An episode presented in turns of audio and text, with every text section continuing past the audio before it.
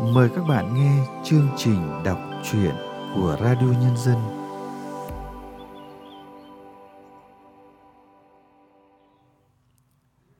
Các bạn thân mến, trong chương trình đọc truyện hôm nay, Radio Nhân dân xin gửi tới các bạn truyện ngắn Quả non của tác giả Dương Giao Linh.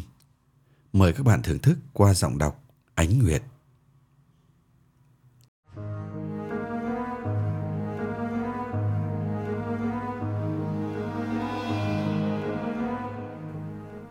Nắng cựa mình rất khẽ. Mắt hé, từng tia nhỏ lộ ra trên đám mây trắng xốp bồng bềnh đang ẩn mình ngái ngủ. Mây được nhuộm màu lóng lánh vàng của nắng bỗng trở nên lạ lạ trên nền trời xanh ngắt. Nhi nhíu đôi mắt nhìn ra phía trước, những hình tròn màu xanh đỏ.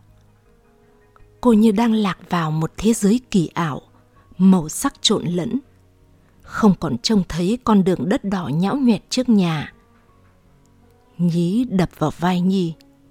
Không đi à mà còn đứng đấy. Nhi bước vội. Những ô ruộng xăm sắp nước. Đám dạ chỏng trơ ngoi lên như những chiếc trông cứng nhắc. Nhí sắn quần quá đầu gối, hua hua cây tre buộc chiếc túi bóng tạ tơi, lùa đàn vịt vào giữa những ô ruộng trống. Đàn vịt nháo nhác, lạch bạch chạy, ảo xuống, ngập những cái mỏ sục ngẩng lên, cạp cạp, cánh đồng rộn lên. Phía trên đê những người đàn bà gồng gánh đi thành hàng, tia nắng chênh chách qua vai áo bạc phách. Gió tạt vành nón lại đằng sau gáy. Nhi co chân trên mỏm đất nhìn nắng loang xuống cánh đồng lóng lánh một vệt dài với những bông hoa lấm tấm bùn trước mặt, bứt từng cánh, cho vào lòng bàn tay. Xòe ra, gió thổi tung những cánh hoa trắng, rơi xuống, ngập trong bùn. Nhí găm mắt vào trang truyện tranh, thì thoảng ngửa cổ lên cười khảnh khạch. Nhi nhìn như muốn chọc thủng lớp bùn nhão nhoẹt dưới chân. Những vệt bùn đóng khô trên bắp chân gầy nhẳng, đen đúa của Nhi những vết thâm tròn của những lần bị đỉa bám, những vết lằn của những trận đòn để mất vịt. Bắp chân Nhi rát bọng trong nắng. Có một cánh hoa trắng ngần bám vào đó, gió thổi không bay lên được. Nhí thôi cười, mắt dán vào những trang truyện, miệng mím chặt. Chị Nhi! Gì? Nhi ngó vào trang truyện, cô gái trong trang truyện của nhí không mặc áo. Những hình ảnh thế này người ta cũng đưa vào đóng thành truyện được. Truyện tranh, thứ mà lứa tuổi của nhí rất mê đọc. Nhì ghét những quyển truyện tranh với vô vàn những hình vẽ gớm ghiếc, mắt to, tóc dựng ngược, những lời thoại bùm, choang. Chẳng hiểu họ kể chuyện gì trong những cuốn giày toàn hình thế giờ lại có cả những hình vẽ thế này. Mặt Nhi nóng gian, rằng cuốn truyện tranh khỏi tay Nhí. Vứt đi! Nhí nhảy ảo ra, mó tay xuống bùn, nhấc bìa quyển truyện tranh, mặt méo sạch. Ướt hết rồi, bắt đền chị đấy! Nhi quay ra phía đàn vịt đang kêu. Đôi má Nhi vẫn còn hê hẩy nóng. Chẳng phải nắng, cũng chẳng tại gió. Giá mà mẹ có ở đây, mẹ sẽ giải thích cho nhí.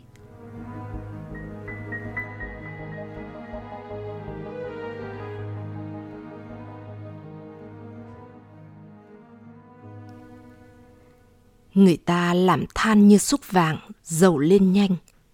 Người trong làng sắm thuyền đi làm than. Mỗi lần về lại sửa sang nhà xây tường cao kín cửa.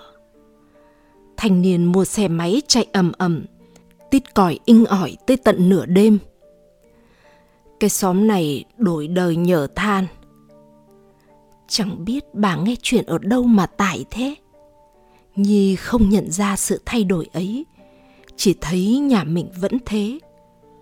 Ngôi nhà nằm kẹp giữa quả đồi và những ngôi nhà cao tầng mới xây cánh cổng tre khép hở Mỗi lần chị em Nhi trốn bố đi chơi chỉ cần nhấc nhẹ tay là có thể luồn qua, không gây ra một tiếng động.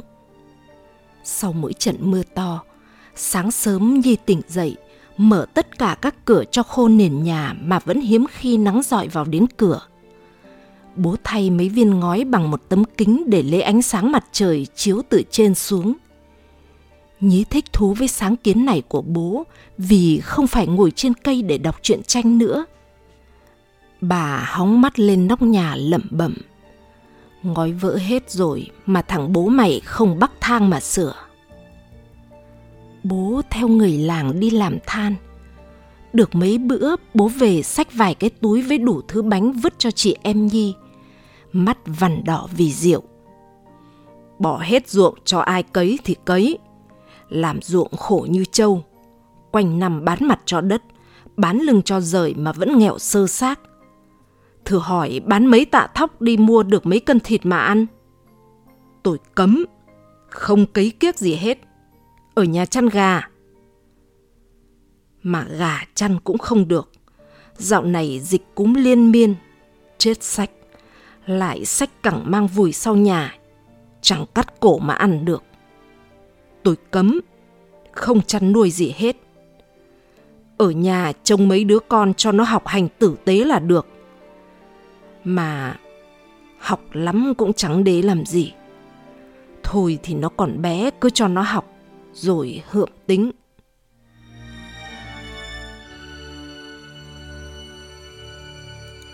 Mẹ ở nhà quanh quẩn với mấy luống rau hết ra lại vào tối tối ngồi thở dài thõng thượt mang quần áo của chị em nhi ra khâu lại những đường chỉ may thưa Bà nội mắt lòa chẳng rõ đêm ngày, nhưng những chuyện ngày xưa thì bà nhớ rõ lắm. Bà kể ngày bà đi ở cho nhà ông Lý, ông Thống, một ngày làm không biết bao nhiêu là việc. Rồi chuyện bà đi làm công điểm. Gồm ngày ấy làm ruộng vui vui là vừa cấy vừa hát vừa kể chuyện. Máy bay đến thì kệ máy bay. Thế mà còn sống đến bây giờ, chữa chết. Ngày xưa khổ chỉ mong có ruộng mà cấy, giờ có ruộng mà lại bỏ ra ngồi không. Bà nhổ nước trầu đỏ quạch xuống nền xi măng, vệt nước trầu loang ra một khoảng đỏ lòm lòm.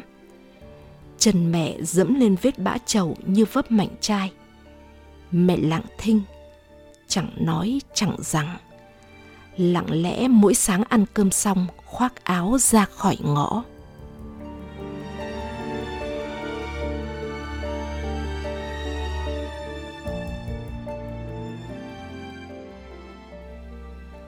mấy công ty mọc lên trong thị trấn, tuyển công nhân oang oang trên loa phát thanh thôn.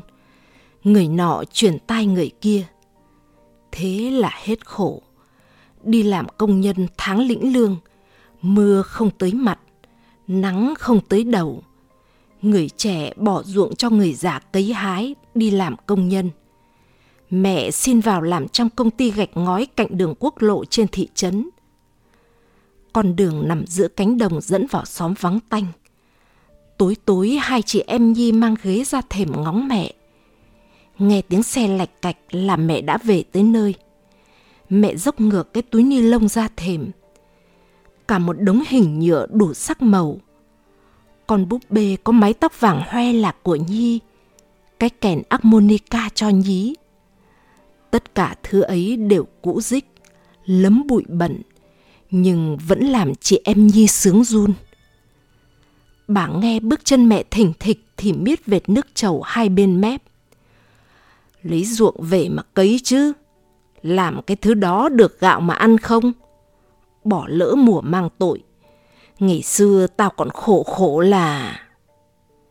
Mẹ vắt khăn mặt lên vai ra ngoài vườn tắm Tóc mẹ dài loan quan ngập trong chậu nước đen sẫm nấu bằng mấy thứ lá cây mọc lam nham sau nhà. Bà cấm không cho Nhi gọi tên mấy thứ cây ấy mà theo về. Tiếng rội nước ảo ảo, trăng ngửa mặt trên nõn chuối. Nhi nằm vắt chân lên cửa sổ nghe tiếng dế rung reng. Nhí bám vai bà, bà kể chuyện cổ tích cho cháu, mai cháu cắt tóc cho. Bà tần ngần một lúc, rồi phe phẩy cái mo cau. Bao giờ bà cũng bắt đầu câu chuyện như thế. Như thể ngày bà được nghe kể chuyện. Bà kể con ma đung đưa bụi dứa. Những câu chuyện của bà luôn ám gợi hình ảnh ma mị. Ma trong chuyện của bà giống như người. Lấy nhau, đẻ con, mỗi tối mắc võng trong bụi dứa du con. Bà bảo vào những đêm trăng sáng mà mắc võng hát dù nhiều lắm. Tiếng dù ởi ởi trong tiếng gió, mà có khi còn về nói chuyện với người. Những câu chuyện của bà ám ảnh suốt tuổi thơ Nhi. Sự ám ảnh về một thế giới khác với thế giới mà Nhi đang sống. Một thế giới của những sinh linh đang tồn tại cùng với Nhi dưới nền đất ẩm kia, trong ngóc ngách nhỏ nơi chân tường, trên ngọn cây, ngoài cánh đồng tất tật đều tồn tại sự sống vô hình mà Nhi không biết tới. Thấp thoáng đâu đây, quanh Nhi có thể vẫn lởn vởn những bóng ma. Nhí không tin những câu chuyện của bà, nó cũng chẳng bị ám ảnh bởi những hình ảnh ma mị. Nó bảo trên đời chẳng có ma, bà chỉ dọa chúng cháu, mải cháu không cắt tóc cho bà. Nhí ôm chân bà ngủ trong tiếng mũi vo ve tay bà gầy nhẳng, lật phật chiếc mo cau cắt vụng, còn nham nhở. Nhi thức cùng với câu chuyện của bà, rồi ngủ trong những câu hát du ma mị, ời ời lẫn vào gió.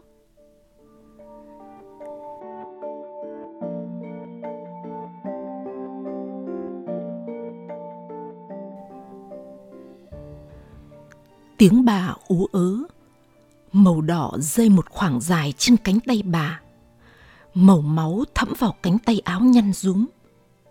Cái dao mảnh bà hai gối đầu giường rơi xuống nền xi măng, lưỡi còn vệt màu máu mỏng, đanh lại. Nhi bám chặt tay áo bà, đôi mắt mẹ thâm quầng, hoảng hốt. Tấm lưng người đàn ông khuất trong vườn chuối, trắng loang loáng trong ánh trăng thấp thoáng Mẹ ôm lấy cánh tay bà, hấp tấp vội vàng nhặt chiếc áo công nhân rơi trên nền nhà quấn chặt. Máu dỉ cả vào lớp vải thô dày. Những đường tia đỏ tía ra như chân rết. Bà nằm liệt trên giường với cánh tay quấn chặt, miệng thôi nhai chầu. Gọi thằng bố mày về ngay, con mẹ mày nó giết tao, gọi ngay thằng bố mày về. Ôi giời ơi là giời. Làng xóm kéo sang. Mỗi người câu thêm câu bớt vào chuyện bà bị chảy máu tay. Chẳng ai muốn hiểu đầu đuôi thế nào. Rõ ràng sự việc là thế. Chồng đi có mấy tháng mà ở nhà ngược đãi mẹ chồng. Ôi giời, có ăn gan hùm cũng chẳng con dâu nào dám cầm dao giết mẹ chồng. Chẳng lẽ... Mẹ lặng thinh không nói nửa lời. Nhi ngồi bên mẹ nghe đêm xuống chậm chậm. Nhí vẫn miệt mài với những trang truyện tranh dưới ánh đèn nê ông sáng xanh. Thì thoảng nó lại lôi kèn harmonica giấu trong ba lớp túi bóng ra thổi. Hơi đứt đoạn, tiếng kèn chẳng thành nổi một giai điệu mọi ngày thế nào Nhi cũng mắng nhí. Hôm nay âm thanh của tiếng kèn lại như một khúc nhạc rộn ràng, đánh thức tâm trí Nhi rời xa hình ảnh của đêm hôm trước. Nhi nhìn mẹ, môi mấp máy. Mắt mẹ thâm quầng nhìn ra vườn. Trăng khuyết mỏng lửng lơ phía đằng tây. Những dấu hỏi trong đầu Nhi trôi vào đêm chậm chậm.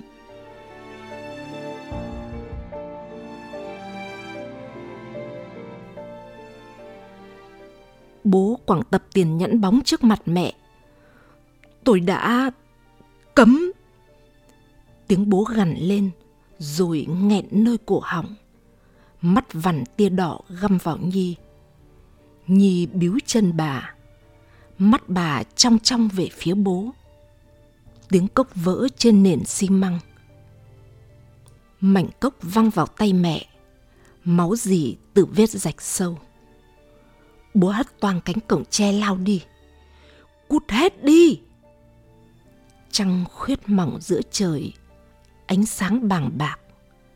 dáng bố lầm lũi, rồi khuất nhanh vào rặng cây đen thẫm như muôn cánh tay khổng lồ ma quái. Bà trong đôi mắt vào khoảng không phía trước. Còn đưa thằng đó vào nhà, tao chém. Mẹ ngồi băng lại vết thương trên tay, mắt giáo hoảnh. Nhi chẳng hiểu vì sao, cũng chẳng biết nói thế nào. Không lẽ lại khóc? Mẹ không khóc. Sao Nhi khóc? Nhi ngồi bên mẹ lặng nghe tiếng con dế gáy cô đơn ngoài vườn. Tấm áo trắng thấp thoáng trong đêm ấy chập chờn. Nhi lay mẹ. Là ai hả mẹ? Mẹ nhìn Nhi. Cái nhìn về phía xa kia chứ không phải gương mặt Nhi.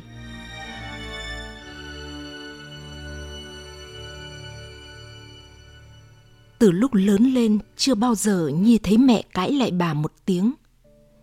Mẹ về làm dâu hai năm không chữa đẻ. Bà nội dục bố đi lấy vợ khác.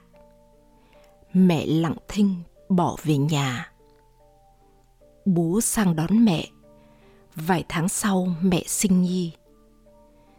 Ngày mẹ sinh, bà vào trong buồng nhòm rồi lặng lẽ ra hiên ngồi bất động bà ốm một tuần miệng không nói cũng chẳng nhai trầu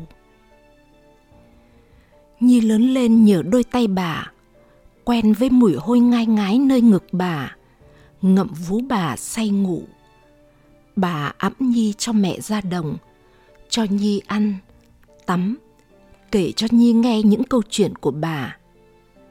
Bà thương nhi thế, sao bà lại vu vả cho mẹ? Làm sao mẹ sống được với tai tiếng ấy? Mẹ đi, ít nữa mẹ về đón con. Mắt mẹ bình lặng nhìn nhi đôi mắt lạ phía bên kia hàng rào găm vào nhi ớn lạnh. Tấm lưng người đàn ông loang loáng sau những tàu lá chuối gãy dập. Nhi khóc. Nhí dịt chặt cái kèn harmonica lên miệng. Tiếng nấc thành giai điệu. Lạ.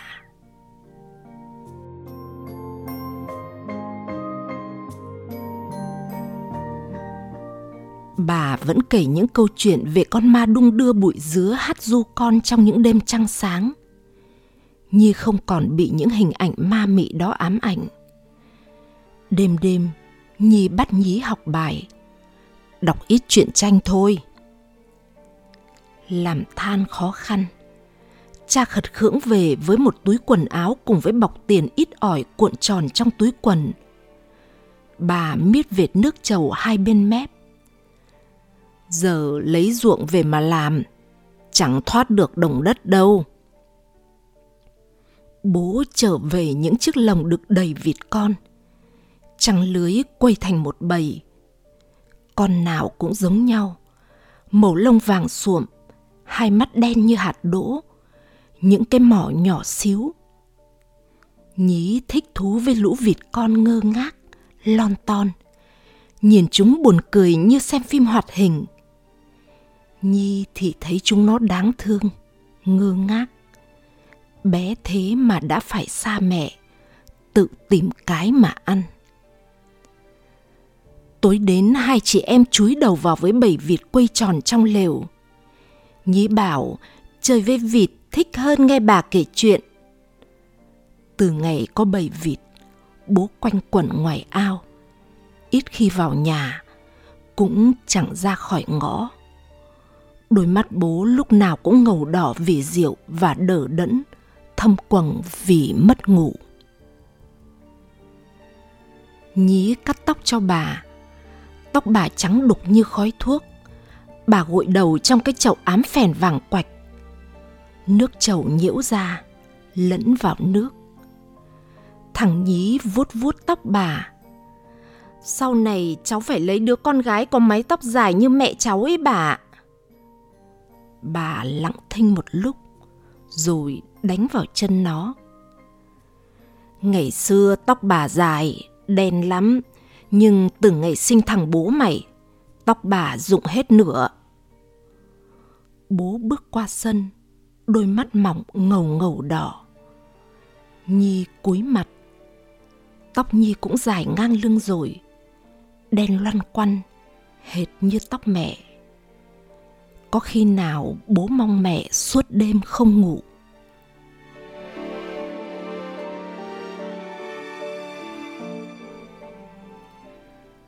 Bầy vịt lớn nhanh kêu thành tiếng. Bố trăng những tấm lưới rộng ra. Nhí nhìn đàn vịt lạch bạch chạy thích thú. Có đêm mải mê ngủ luôn ngoài ao cùng với bố.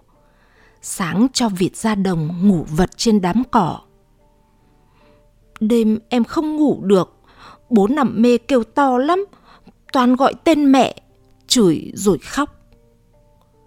Nhi nuốt nước bọt vào cổ mà thấy khan khan. Giọng nhí ồm đục. Em không thích mẹ về. Nhi mở đôi mắt to về phía nhí. Bấu tay lên vai gầy so. Nhìn mái tóc cứng đờ, khét nồng mùi nắng lẫn mùi bùn đã đanh lại. Mẹ cũng chẳng về. Bầy vịt vẫn hồn nhiên sụp cái mỏ xuống bùn. Thì thoảng ngẩng lên. Cạp cạp Mặt trời giấu sau đám mây, quệt ánh hồng phía đằng tây. Hai chị em Nhi lùa vịt về qua ao. Lũ vịt bỉ bõm dưới ao, rồi ao vào chuồng. Bố ngồi trong lều không buồn ra đếm. Nhí bấm vào tay Nhi. Mẹ! Mẹ luống cuống bước xuống từng bậc thềm, dúi vào tay Nhi mấy thứ đồ chơi cũ còn ám đầy bụi bẩn mắt mẹ thâm quầng hõm má hóp lại những sợi tóc phơ phất ngang mặt như cảm giác như tim mình nghẹn lại khi những sợi tóc dài loăn quăn của mẹ bết lại trên má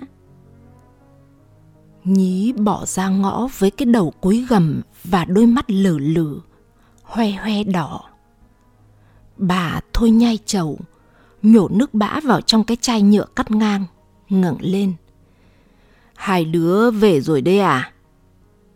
Bố gầm mắt vào mấy con vịt rút ra khỏi tấm lưới trăng. Đêm, hai chị em Nhi lẻn ra ngoài ao với những thứ đồ chơi mẹ mới mang về. Nhí ném những chiếc xe ô tô nhựa xuống ao, vẩn lên mùi tanh nồng nặc. Ai mà thèm những thứ này? Nhi ôm vai nhìn mắt những con vịt lừ đừ nằm trong góc lều nhí ngủ say sau những hậm hực mệt nhoài dạc chân trên cánh đồng lũ vịt nằm yên thì thoảng tiếng quả non rơi xuống ao làm chúng cựa mình cạp cạp vài cái nhi giật mình bởi ý nghĩ có những sinh linh bé bỏng đang nhìn mình chúng cười hay khóc nhi không biết cũng như lũ vịt trong lều không hiểu nhi đang nghĩ gì Mắt Nhi cụp xuống, rồi lại mở tròn hướng về phía cửa. Ánh đèn nê ông vẫn sáng một khoảnh sân trước cửa. Từng viên gạch vuông vắn nhuốm màu bạc thách, xù sì. Nhi rón rén ngồi sau cánh cửa gỗ còn thơm mùi vét ni. Ba mái đầu chúi xuống mặt kính nứt ngang. Những chiếc chén lăn lóc trong khay. Nước chè ám vàng khoanh tròn miệng chén giọng mẹ khản đặc con về, xin bà cho con đón hai đứa đi đi đâu bà hóng mắt về phía trước bố đứng phát dậy mắt ngầu đỏ. Chúng nó là con tôi. Tôi cấm.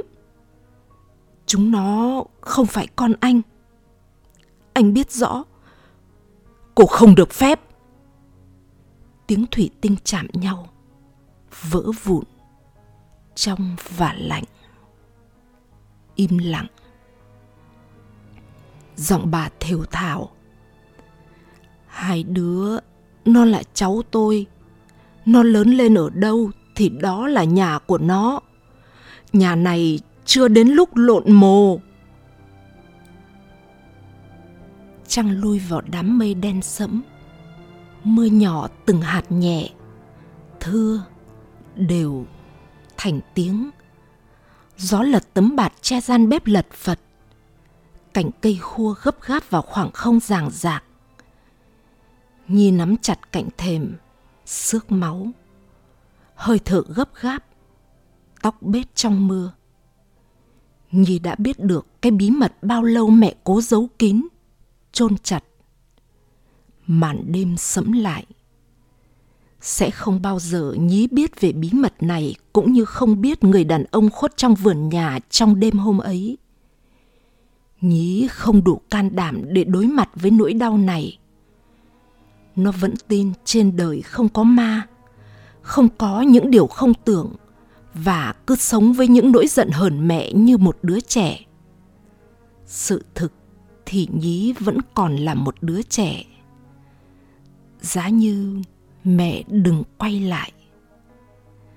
Giá như Nhi được là một đứa trẻ, không phải mang giữ một bí mật. Nhí nằm cuộn người trong chiếc giường đơn bạch bạc. Mùi chiếu ẩm bốc lên ngai ngái. Lũ vịt trong lều đỗ tròn vào một góc. Thì thoảng kêu lên vài tiếng. Mưa nhỏ từng giọt trên mặt ao, lõm bõm, lõm bõm.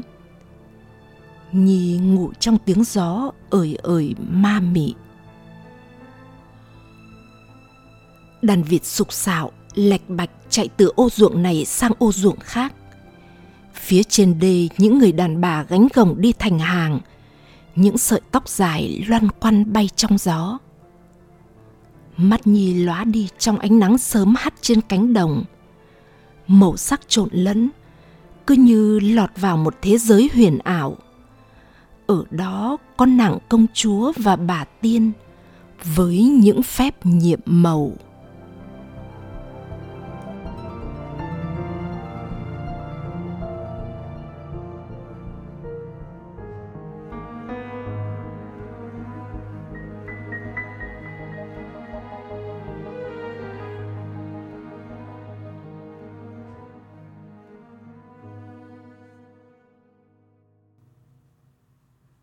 Các bạn vừa nghe xong truyện ngắn Quả non của tác giả Dương Giao Linh qua sự thể hiện của Ánh Nguyệt. Sau đây, chúng tôi mời các bạn nghe nhận xét của nhà thơ Hữu Việt về tác phẩm này. Một bi kịch gia đình Người chồng vô sinh buộc phải để vợ có con với người khác. Bao nhiêu năm trôi qua, bí mật ấy được cả hai người giấu kín. Cho đến khi cơn lốc của kinh tế thị trường của quá trình đô thị hóa ập đến. Ruộng đồng thì không nuôi sống được người nông dân. Chỉ có than thổ phỉ đem lại nhà cao cửa rộng cho một bộ phận nhỏ của người trong làng, nhưng đã kéo theo lòng tham mù quáng của nhiều người khác. Trong những biến động đó, bí mật gia đình đã dần dần bị phơi bày. Những đứa con dần dần nhận ra và chúng chia thành hai phe. Nhi, cô chị phần nào chia sẻ, cảm thông với mẹ còn nhí, cậu em thì quyết liệt từ chối bởi vì nó chưa thể hiểu rõ nguồn gốc của những bí mật đó.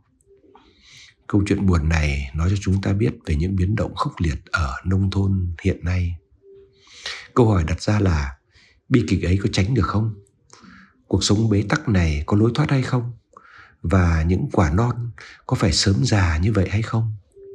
Câu trả lời là có thể nếu như đời sống tinh thần và vật chất ở nông thôn khá hơn lên nếu như người lớn không bị sự sĩ diện bị những quan niệm lạc hậu trói buộc và nếu như họ thẳng thắn đối mặt với sự thật ngay từ đầu thì đã lựa chọn cho bản thân lối đi đúng rất nhiều chữ nếu để lại cho chúng ta khi nghe xong chuyện ngắn này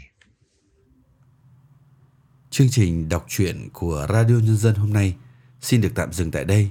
Hẹn gặp lại các bạn vào chương trình sau. Thân ái, chào tạm biệt các bạn.